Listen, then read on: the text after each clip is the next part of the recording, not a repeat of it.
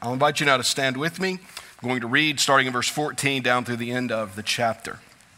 2 Peter chapter 3. So the word of the Lord. Therefore, beloved, since you are waiting for these, be diligent to be found by him without spot or blemish and at peace.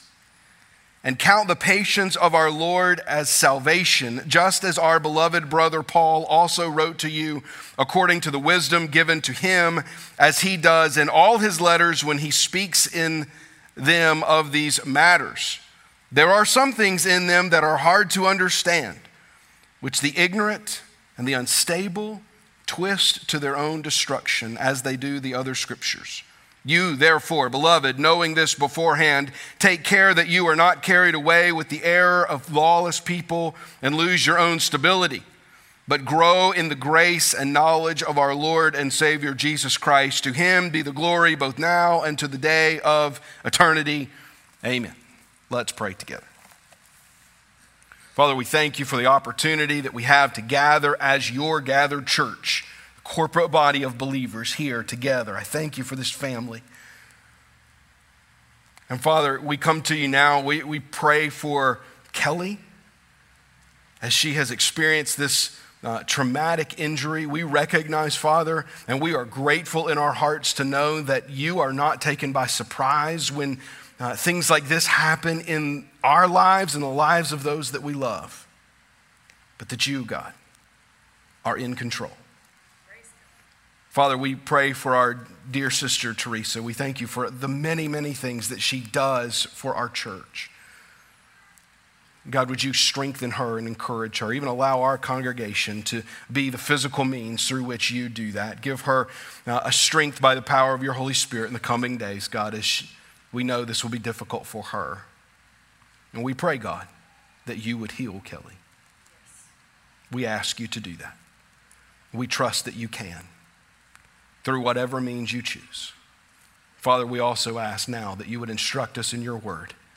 So we approach this book of 2 Peter one final time together this morning. We ask in Jesus' name, amen. You may be seated. This last section of 2 Peter is one final call to diligent perseverance. My Bible labels this last section, which you know, by the way, that the section labels in your Bible aren't actually Bible, right? Peter didn't go through and put section headings. The translators of the English Bibles, the various translators of the English Bible did that kind of for help for us. Mine calls this final words. Imagine, if you would, knowing that you're about to say your final words to a group you've loved for a long time. I'm always struck anytime we walk through an epistle or just in my own personal study, I'm studying through an epistle by how the apostles chose to end their letters. Sometimes they end them just in the most mundane ways possible. Paul is often guilty of this. Paul would just be like, hey, say hey to these people, you know? Bring me some things that I'm missing. At other times, though, there is just profound moments, almost as if, and I think this is one of them, as if it is like someone laying on their deathbed, knowing, as Peter has already told us, he knows that death is coming. He knows that he is very likely writing to these beloved Christians for the final time. He will not see them again. History tells us that Peter was imprisoned in Rome as he writes this and would never escape that imprisonment. He would be killed there, a martyr of the faith. Now, because these are the last words in 2 Peter, it doesn't somehow make them more meaningful or more important than the rest of the book. They are all God's word. But Peter does a really good job here, I believe, in his letter, of summarizing what he has said in the entirety of the letter. That he's giving these final words, a final call to diligent perseverance, because that has been his thing. He is one final time reminding his readers. Now, you may say, Pastor, we've sat through, now this is number 8 sermons on diligent perseverance, looking at it from different angles and how different doctrines that Peter addresses and different circumstances at play in that church affect our perseverance. Do we really need another sermon on perseverance? Yes. Because we are so prone, so very prone to grow tired and apathetic and even lazy in our walk. And just as the recipients of Peter's second letter need one final call to diligent perseverance, church family, we do as well. The main idea of today's sermon is that through Christ and his word, believers have all they need to persevere to the end. There's no trick. There's no magic words. There's no deciphering some kind of hidden message that will give us what we need to persevere to the end. It is simply Christ and his word. And through that, we have all that we need. Let's begin with Christ. Jesus provides our means to persevere in his perfect righteousness. Jesus provides our means to persevere in his perfect righteousness. Look at verse 14. Therefore, beloved. So therefore means because of everything else that I've said, let me draw your attention, Peter says, to this final thought, one final reminder. Since you are waiting for these, be diligent to be found by him without spot or blemish and at peace. What are these things that we are waiting on? We are waiting on what Peter had described as the day of the Lord in the previous verses of this chapter, where the Lord would return, where the Lord would renew and restore all things, including us, that we would be found to be in him and that we would have his righteousness. So while we wait for perfected righteousness in glory, we rely on our positional righteousness found in Christ right now. That is what we're waiting on. We're waiting on our faith to become sight. We're waiting on the future tense of our salvation. Salvation is something that happened to us. It is something that is happening to us. And it is something that will one day happen to us. And that's what we're waiting on. We're waiting on the final manifestation of our salvation, where we become like Christ and live with him for all eternity in his new heaven and new earth. And while we wait on that, Peter says, be diligent. We have seen this word over and over. It became so important as I was studying this text for the series that we named the entire series after that term. So one final time, a reminder to be diligent, to be found by him without spot or blemish and at peace. Now, we've already seen this idea of spot or blemish appear in 2 Peter chapter 2, as well as in 1 Peter chapter 1. So let's just kind of work our way backwards, because the context here is going to help us understand what Peter's saying. In 2 Peter chapter 2, the main theme is the false teachers. He's directly addressing head on those who are seeking to lead people astray within the church that he's writing to. And he says of them in 2 Peter chapter 2, verse 13, they are blots and blemishes. You notice that. Same words. Now, it's translated in the ESV, spots or blemish. Blot and spot are the same. It's the same word. And it's hearkening back to the Old Testament, where there was a requirement for a sacrifice, for a sacrificial lamb to be one without any kind of spot or blemish, meaning you weren't supposed to take the worst of your herd and sacrifice it. You were supposed to take the best of your herd and sacrifice it. And here is what Peter is saying, that the false teachers in chapter 2 are those who have spots and blemishes. They are unworthy. But Peter now calls Christians to be found by him, Jesus, without spot or blemish. contrasting those who are false teachers with those who are true believers. You say, okay, I certainly don't want to be one of these false teachers. I don't want to be someone that would be found unworthy. I want to be found worthy. I want to be exactly what the scripture says here. Someone without spot or blemish. Well, how do I do that? Well, we go to Peter's first letter where he uses the same term. It's going to be helpful to us because he uses it in a little different context. He says, writing to Christians now, knowing that you were ransomed from the futile ways inherited from your forefathers, not with perishable things such as silver or gold, but with the precious blood of Christ, like that of a lamb without blemish or spot.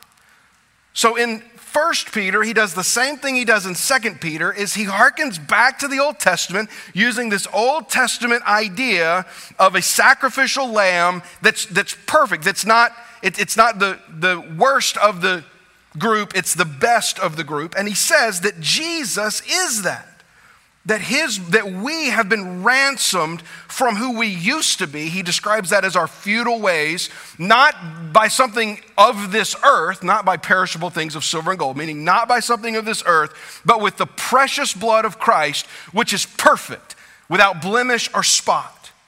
So Jesus then has this righteousness that he lives. This is why we say it's important for us to understand that Jesus lived a perfect life. Jesus wasn't just a good teacher. Jesus was holy and perfect, fully without sin, being able to be the spotless Lamb of God who dies in our place. You say, okay, well, Jesus is that, but how do I get to 2 Peter 3 where I become that? Well, let's go to the Apostle Paul, who Peter's going to mention here in just a moment anyway, in Romans chapter 4. Because Romans chapter 4 helps us to see how the righteousness of Jesus becomes something that we then possess. In Romans chapter 4, at the beginning of the chapter, Paul addresses Abraham, who, if there's anybody who has righteousness, right, of their own, it would be Abraham, right? And Paul addresses this in Romans 4. He says, "For what does Scripture say? Abraham believed God and it was counted to him as righteousness. Now to the one who works, his wages are not counted as a gift, but as his due. And to the one who does not work, but believes in him who justifies the ungodly, his faith is counted to him as righteousness." So at the beginning of Romans 4, Paul makes this argument that even Abraham, right, Father Abraham, this giant of the Old Testament, didn't do works to attain his righteousness, but that his righteousness was counted towards him, meaning he didn't produce it on his own, but it was credited to him by God. Then we get to the end of Romans 4 and we'll read this. "This is why his faith was," in quotes, "counted to him as righteousness. But the words, 'it was counted to him,' were not written for his sake alone, but for ours also.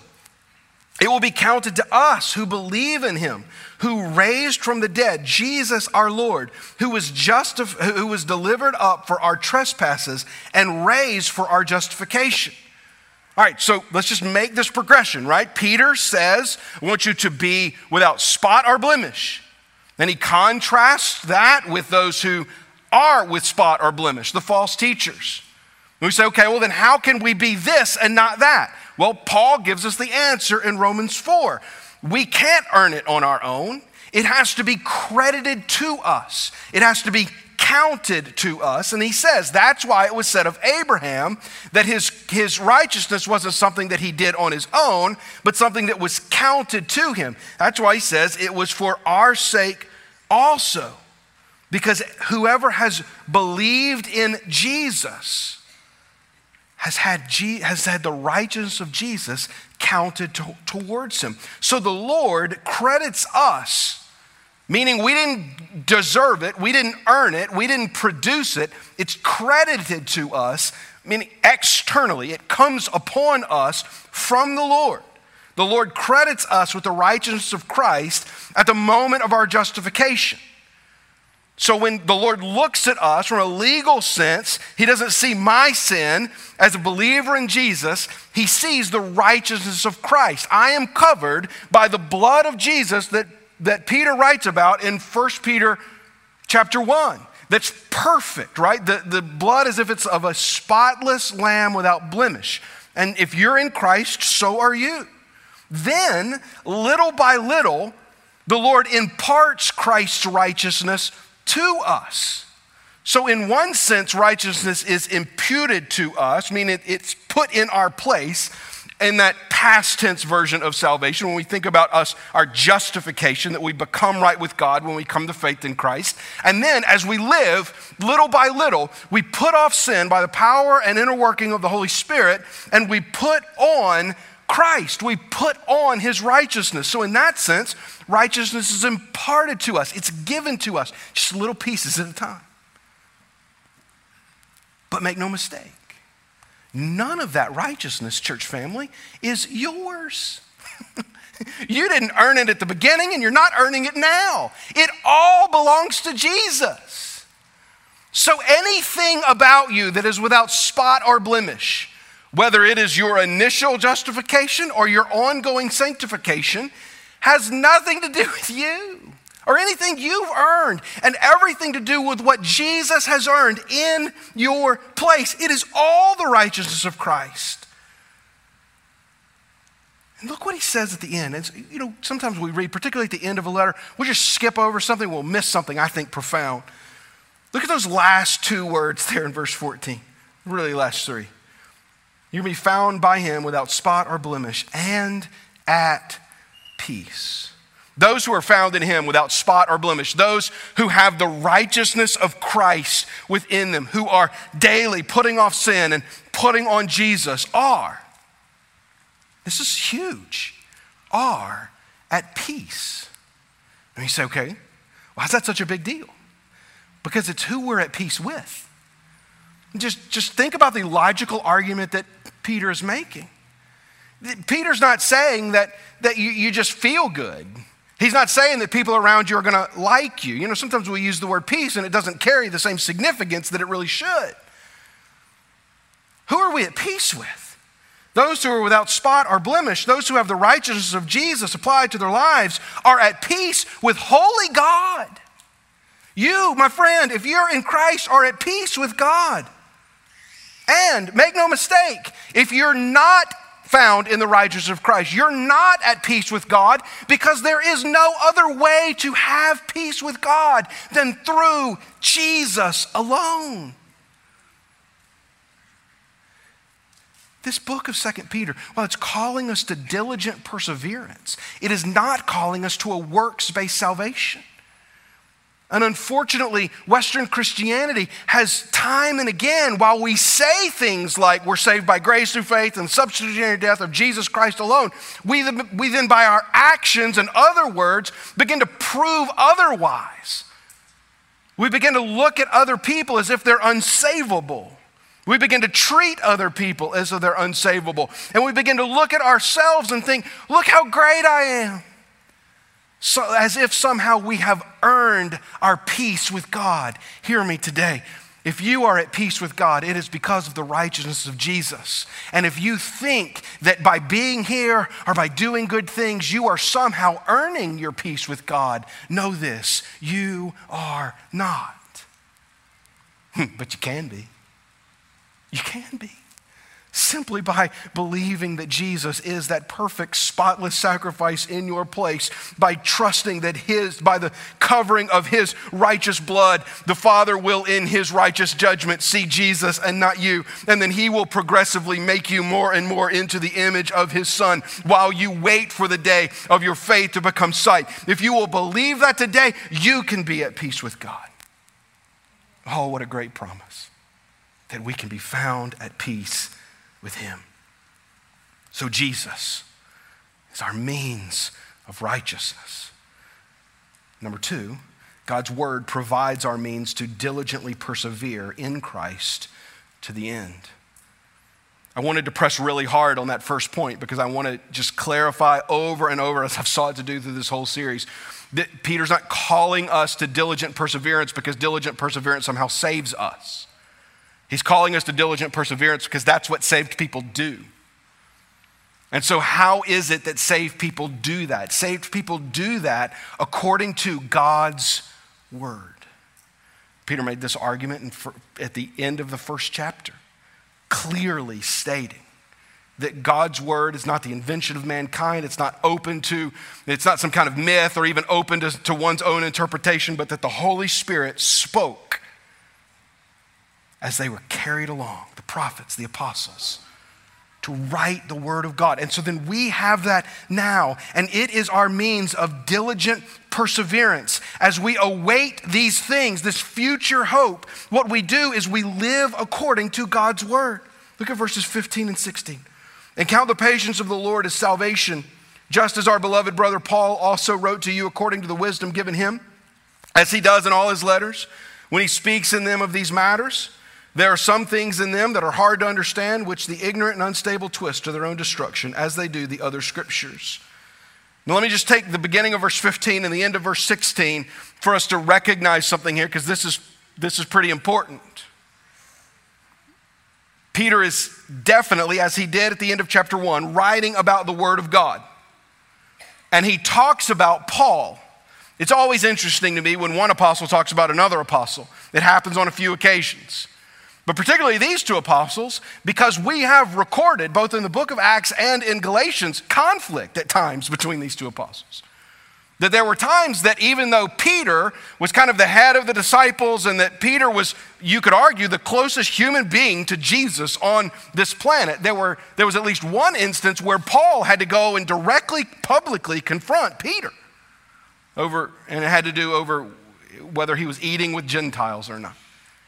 But it's clear, right? This has been solved. That these two now see one another. Peter, the one who was corrected, is writing about the one who corrected him and calls him my beloved brother, recognizing that he has written to him. So this is a first century letter confirming the existence of other first century letters. Now likely knowing who 1st and 2nd Peter were written to, we can then deduce what Paul's writing about here, who Paul is writing to, that Peter is writing about. Does that make sense? So because of the area of the Christians that Peter wrote 1st Peter and then saying he's writing a second letter to those same people, that it's probably Colossians, Ephesians, it's that area of the world. And Peter says, what does he say at the end of verse 16? Talking about those who twist them, as they twist the words of Paul, as they do the other scriptures. So this is a disciple of Jesus, a New Testament apostle, saying that the writings of Paul, another apostle, are scripture. Now, every time we see the term scripture in the New Testament, it is talking about the Old Testament. But Peter's making an argument that's important for us here. The New Testament is valid. The New Testament writings are scripture just as the Old Testament writings are scripture. And Peter then affirms for us that scripture is where we should go for godly wisdom. So he says in verse 15, our beloved brother Paul also wrote to you according to the wisdom given him. Now who gave him that wisdom? The Holy Spirit did. We know this because of what Peter argues in chapter 1 that the Holy Spirit is the one carrying them along as they write these things. So the scriptures is where we find the wisdom of God. The scripture is where we can know what God has said. The scripture is where we can know, is where we can go to know the definitive, definite, true, unadulterated will of God. There is no other place you can go for that. It's scripture alone that shows us the true wisdom of God. And yet we go and seek wisdom in so many other places. We go and look for it as if it is something that we must discover hidden under a rock. When the truth is, we have it, most of you sitting in your laps right now. That God has spoken to us. We sang just before I came up to preach the song Firm Foundation. I grabbed my notes, I made a quick note, because one of the first lines that we sang in that is, what more can he say to you than he's already said? Why do we so often want God to say things that God hadn't said? Listen, God has spoken and his word is sufficient. His word is clear. His word is true. We can trust it. So go to it. Next week, we're going to begin a new series because, well, 2 Peter's done, and that's what we do. But we're going to do something that we've not ever done before. We're going to, instead of preaching through a whole book of the Bible, we're going to preach through one chapter of the Bible. And that one chapter of the Bible is going to take us 3 summers. We're going to preach through Psalm 119 starting next week. And Psalm 119 is the longest chapter, by far, the longest chapter in the Bible. And so we're going to spend the next 3 summers, 7 weeks this summer, 7 weeks the next summer, and 8 weeks the following summer, thinking about our place, the Word of God's place within our church. And the word of God's place within our lives. I just want you to listen to just a couple of lines that the psalmist says late in Psalm 119. This is verses 162, 168 through 166 to 168. He says, I rejoice at your word, like one who finds great spoil. I hope for your salvation, O Lord, and I do your commandments. My soul keeps your testimonies. I love them exceedingly. I keep your precepts and testimonies, for all my ways are before you. You say, why would we spend 3 summers in one chapter? Because we should desire to have the same heart for God's word that the psalmist demonstrates here. Shouldn't that be what we want? That we look at God's word and say, oh God, your word is like, it's as if I found a treasure hidden in the field. I didn't even have to look for it. Here it is. At the beginning of our service, we recognized our graduates. We always give them a gift. This year, I got to pick out the gift because I'm kind of working with our student ministry team. And so we gave them a book called Just Do Something. I've probably, if I were to add them all up, given out more copies of this book over the years, over my years of ministry, than any other book that I give out. I give out a lot of books. I have 2 shelves in my office that are dedicated just to books that I give out to people that are asking different questions. This is probably the one that I've given out the most. I love this book. I love this little book. Go buy this little book. If you struggle with knowing, you know, if you're always trying to discern like what it is God wants you to do, because Kevin DeYoung, who wrote this book, really helps. I want to read a little section of it. He says this. Writing about God's word. He said, God's word is living and active. When we read the Bible, we hear from God with a confidence we find in no other book and from no other voice.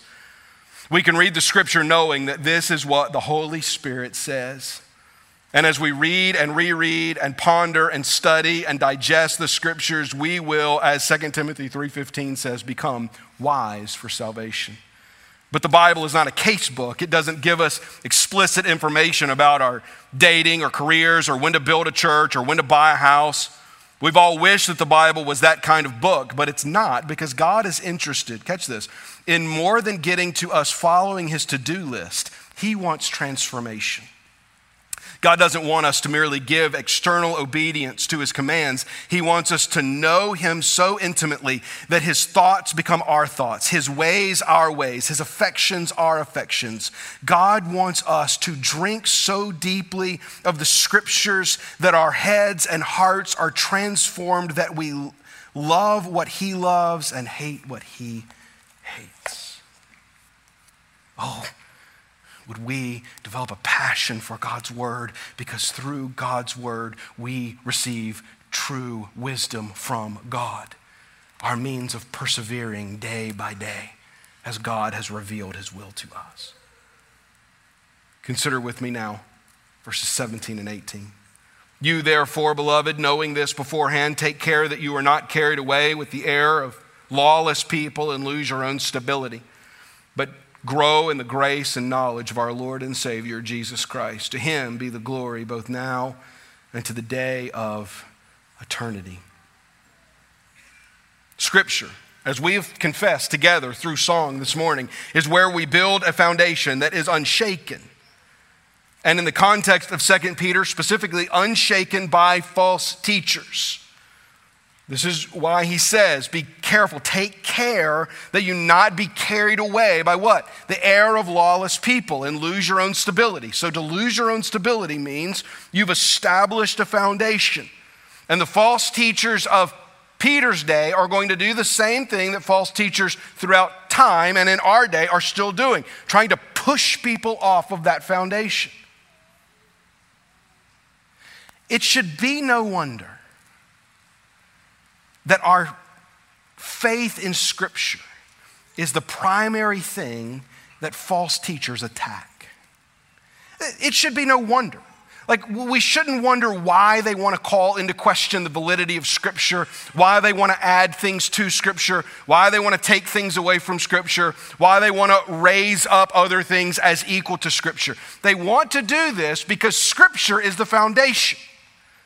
And it has always been the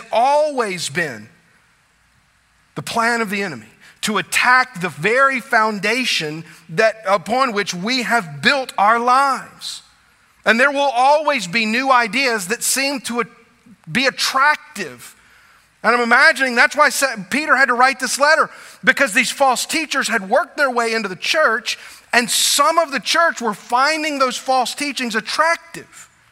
Because what was their false teaching? Jesus wasn't coming back, and if Jesus isn't coming back, you can live however you want to live in this world. That was the false teaching. And the same is true today. There are always going to be these new ideas that seek to change the way that we think about Scripture and its place in our lives. And in truth, these ideas are simply tools the enemy uses to lead the weak astray. But when we stand on the word of Christ, we are able to resist these temptations because we have a firm foundation that is unmoving. Now, somebody's going to come into the lobby and be like, you're a biblicist. Like, you're worshiping the Bible, not Jesus. No, remember where I started in this sermon. Please don't just listen to the second half of this sermon. Our foundation is Christ. He is our righteousness. He is our hope in life and death. He and He alone is what saved us, is saving us, and will continue to save us. But the word of Christ, the word of God, inspired by the Holy Spirit to prophets and apostles, handed down from generation to generation, is how we obey Christ. It's how we live for Christ. It's how we align our will to the will of Christ. So no, we're not bowing down today, worshiping the Bible. We bow down to none other than Jesus. But we go to the Bible to know that which Jesus wants us to do, to know that which Jesus wants us to believe, and to know how we can live obediently to Jesus. In Colossians chapter 3, the Apostle Paul says, "And let the peace of Christ rule in your hearts, to which you indeed you were called in one body, and be thankful. Let the word of Christ dwell in you richly, teaching and admonishing one another in all wisdom, singing psalms and hymns and spiritual songs with thankfulness in your hearts to God. And whatever you do, in word or deed, do everything in the name of our Lord Jesus, giving thanks to God the Father through Him." This is why the church gathers. This is why I am so grateful. I know I say it every week, that I'm grateful for the gathered corporate body of Jesus in this place. Here's why I'm so grateful for it. Because we're doing what Colossians 3 tells us to do, that we're speaking the word to one another, that we're instructing the word towards one another, the word of Christ. We're together pointing one another to Jesus, helping one another diligently persevere. So what? Am I relying on Christ alone for saving righteousness and on His word for persevering in righteousness to the end? Really, this is two parts. Am I relying on Jesus alone? Because outside of Jesus, there is no salvation. Outside of faith in Jesus alone for the remission of your sin, there is no hope for righteousness in this life. There is no hope for peace with God now or forever. It is with Jesus alone. But those who have found hope in Jesus and have His righteousness, we then turn to His word that shows us how to, day by day, sometimes, folks, second by second, persevere until Jesus returns. As we await for these things, we persevere. I want to show two places. Since Peter referenced Paul, I want to reference Paul here to end. A couple of places where Paul helps us see this, maybe because it's the book of Ephesians, maybe in one of the letters that Peter was referencing when he talks about the letters of Paul. Ephesians chapter 2, Starting in verse 19, we read, "So then you are no longer strangers and aliens, but you are fellow citizens with the saints and members of the household of God, built on the foundation of the apostles and the prophets, Christ Jesus himself being the cornerstone, in whom the whole structure, being joined together, grows into a holy temple in the Lord. In him you also are being built together into a dwelling place for God by the Spirit." If you're in Christ today, you are part of something, because Christ has done something for you. You are a part of the body of Christ because the righteousness of Christ has been given to you. You cannot rely on your own ability to build the temple. You will always fail. But if you look to Jesus alone as the cornerstone of your foundation, it's the way that Paul writes about it. Jesus is the cornerstone. Without the cornerstone, the rest of the foundation falls. But with the cornerstone, the rest of the foundation stands firm. Are you relying on Jesus alone?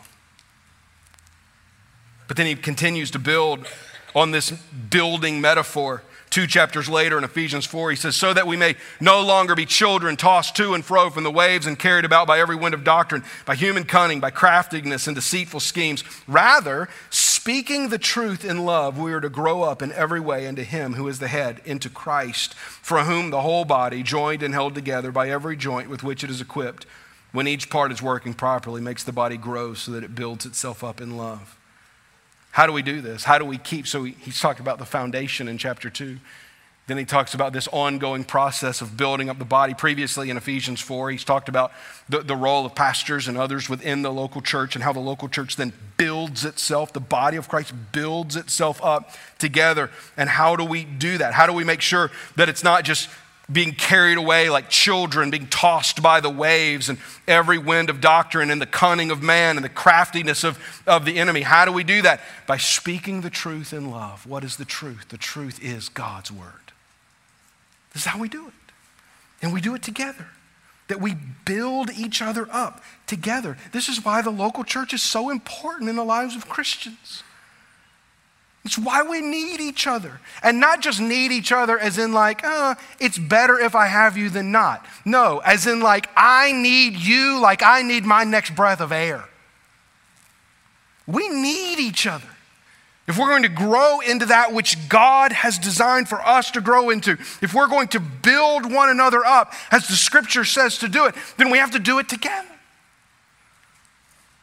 All of this 3 chapters, 8 sermons on diligent perseverance. Know this, the best and easiest place to persevere is in the context of the local church. Why? Because there's 250 people in here that are persevering with you. You're not alone. You're contributing to someone else, and they're contributing. That's why we say our mission of our church is to make disciples that make disciples, and it's something that everybody here does, contributing. I'm not the only disciple maker. Our elders aren't the only. We are making disciples together. We are persevering together, and we do that by speaking God's word, the truth of God in love as we build one another up. So, we rely on Christ for our salvation. We look to his word for how we persevere together. Let's pray. Father, we thank you that Jesus, who did not deserve death, chose death in our place so that we might be the righteousness of Christ. I pray, God, that if there's any person here who is believing on their own ability to be at peace with God, that your Holy Spirit would convict them of their sin, their wrong belief, and they would turn to you in faith and repentance today. Thank you, God, for a church that is persevering in your word. Help us to continue to do so. Even if the tides in our world continue to shift away from the word of God, and it becomes more and more difficult for us to stand on your firm foundation, I thank you, God, for a place that will continue to do it. And I pray, God, that we would do so all the more. In Jesus' name, amen.